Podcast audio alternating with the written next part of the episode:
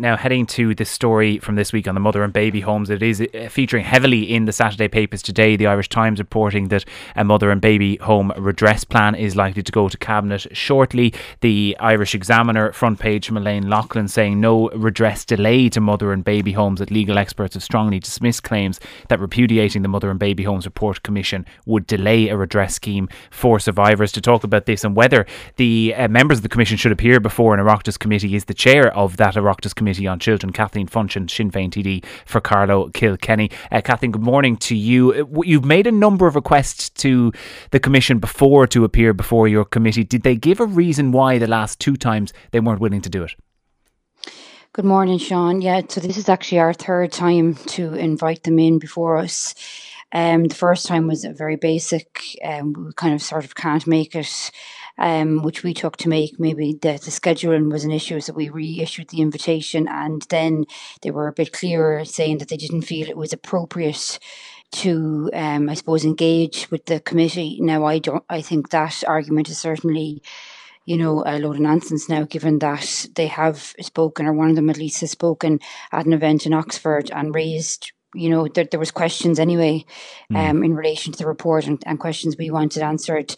However, now I think there's even more questions, and I think it's really important that we get the opportunity to ask those questions and also that we get the opportunity to ask questions on behalf of survivors. You know, ultimately, that's obviously what I'd like to see um, happening. Um, I think it's, you know, there's loads of issues around the contradictory findings in the report, the language of the report, the tone of the report. You know, they've very clearly said there was no evidence of forced adoptions yet. When you actually look at the testimony contained within the report, it totally says differently. It, you know, it says very clearly that a lot of women didn't understand the forms they were asked to sign, or you know, were put under very severe pressure to sign these adoption forms. So there was always questions like that. But then I think what came out of the event in Oxford was the fact that there were sort of two forums for people to give their evidence. There was this confidential committee, which the vast majority of people, around 500 people, gave testimony to. Mm.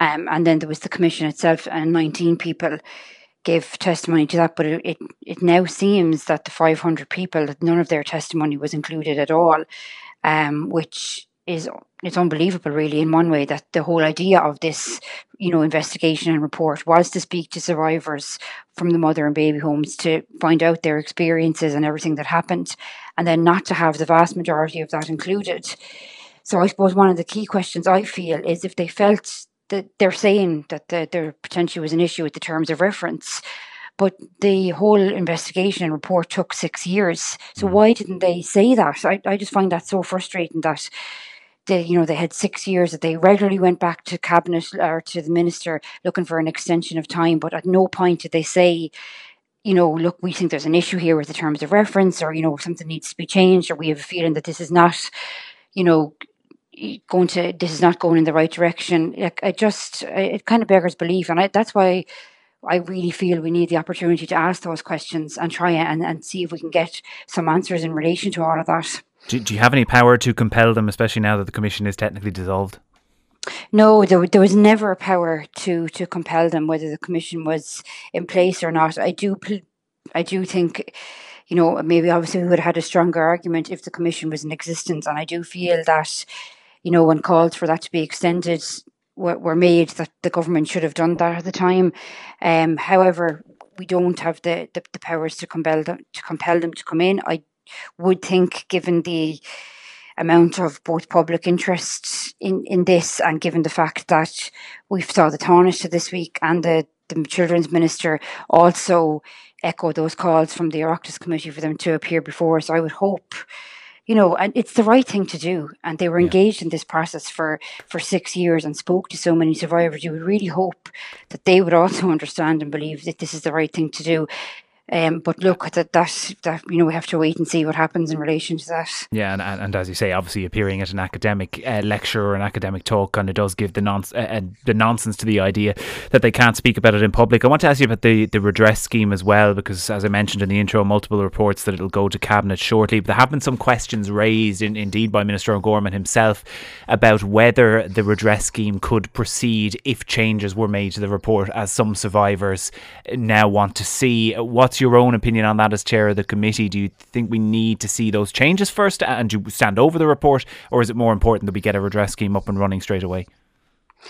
You see, I think that the the two things can happen without like I don't think it's kind of that you have to pick one and I've never understood this. The time that there that we were calling and, others were calling for the extension of the commission that was the argument at the time as well and we have to you know get the redress scheme and everything up and running. But like I don't understand why that that can't go ahead. I don't think there should be any delays to that um you know because the enhanced medical card, the compensation, or the, the other supports that, that people very you know very much need. And then also all of the the issues around kind of the access to records and tracking and tracing. I fully believe that that should go ahead. Um, but i also think that part of the whole process and part of the process for people who were forced into these institutions is having their voice heard and is being able to tell their story and for, for, to kind of have that nearly as part of the process. And i think that's really really important and we need to ensure that that was done correctly. I mean for example, if in like you know 50 years time somebody picks up that report and that sort of the kind of the narrative you know it's it's not the correct narrative. It's it's you know it's not there's a lot of holes in it there's a lot of question marks. Someone reading that for example will say oh there was no forced adoptions or do you know what i mean? Mm. like we need to i really think it's important that that is accurate and that reflects what survivors lived experience was and we actually know now that there's no way that can be the case because the vast majority of people that gave evidence it wasn't included. But so, i think that we can look at that process and deal with the redress scheme and everything else. I, I could never understand why it's sort of, oh, it has to be one or the other. And I, I don't think that's fair to survivors. I think that's nearly um, sort of, it's, it's a little bit of scaremonger and sort of like, well, if you don't agree with this, uh, you know, you're not going to have access to your redress. And actually, funnily enough, that's how they've been treated their whole lives in relation to the institutions. And when they uh, probably first came out of these places and were told, don't talk about it, don't tell anybody, you know, and for very many women, the very first time they spoke about that was in that confidential committee. And now to find out, you know, how difficult that must have been to actually do, and then to find out, well, it wasn't even included. So I think the two are just as important, and I don't see why they can't work side by side. Just to play, and um, very finally, and somewhat briefly, if you can, just to play devil's advocate for a second, and what um, uh, the professor was pointing out in, in her particular lecture was that the burden of proof uh, for a lot of these claims that are being made, the actual burden of legal proof, uh, was possibly beyond what they could do in the scope of this uh, commission, be that because of the terms of reference or otherwise, because you are relying on, the memories of people as much as you are on any hard evidence, which is either gone or never existed in the first place, and that because of things like Ireland's fairly draconian libel laws, uh, they couldn't legally make it into the final uh, report. That seemed to be what she was suggesting. Do you, do you give that argument any truck at all?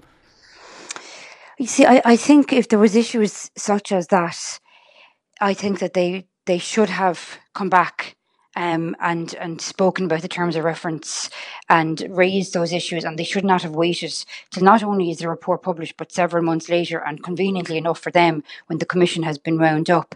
And I also think as well that you had all of these women, and not just women. There was, you know, people maybe who were born or people who had worked in some of the institutions coming forward with very, very similar stories. Mm. So, you know, I don't really see like it's again, it's that sort of tone of oh, was this the case? And that was one of the major issues with the report when it first came out. There was this sort of an early, oh, yeah, sorry, like that that was then, this is now type of attitude. You know what I mean? And I just think that, again, that sort of, nearly kind of second guessing survivors of these institutions by saying, but no, no, did that really happen? Yeah. Like if you have that level of people telling the story, and we all know as well, by the way, before there was ever a report, I mean, this decision was only made in 2015. We all knew before then people and had stories and families had stories and people, you know, knew people in their communities that had been maybe in the, these institutions or had been born into them.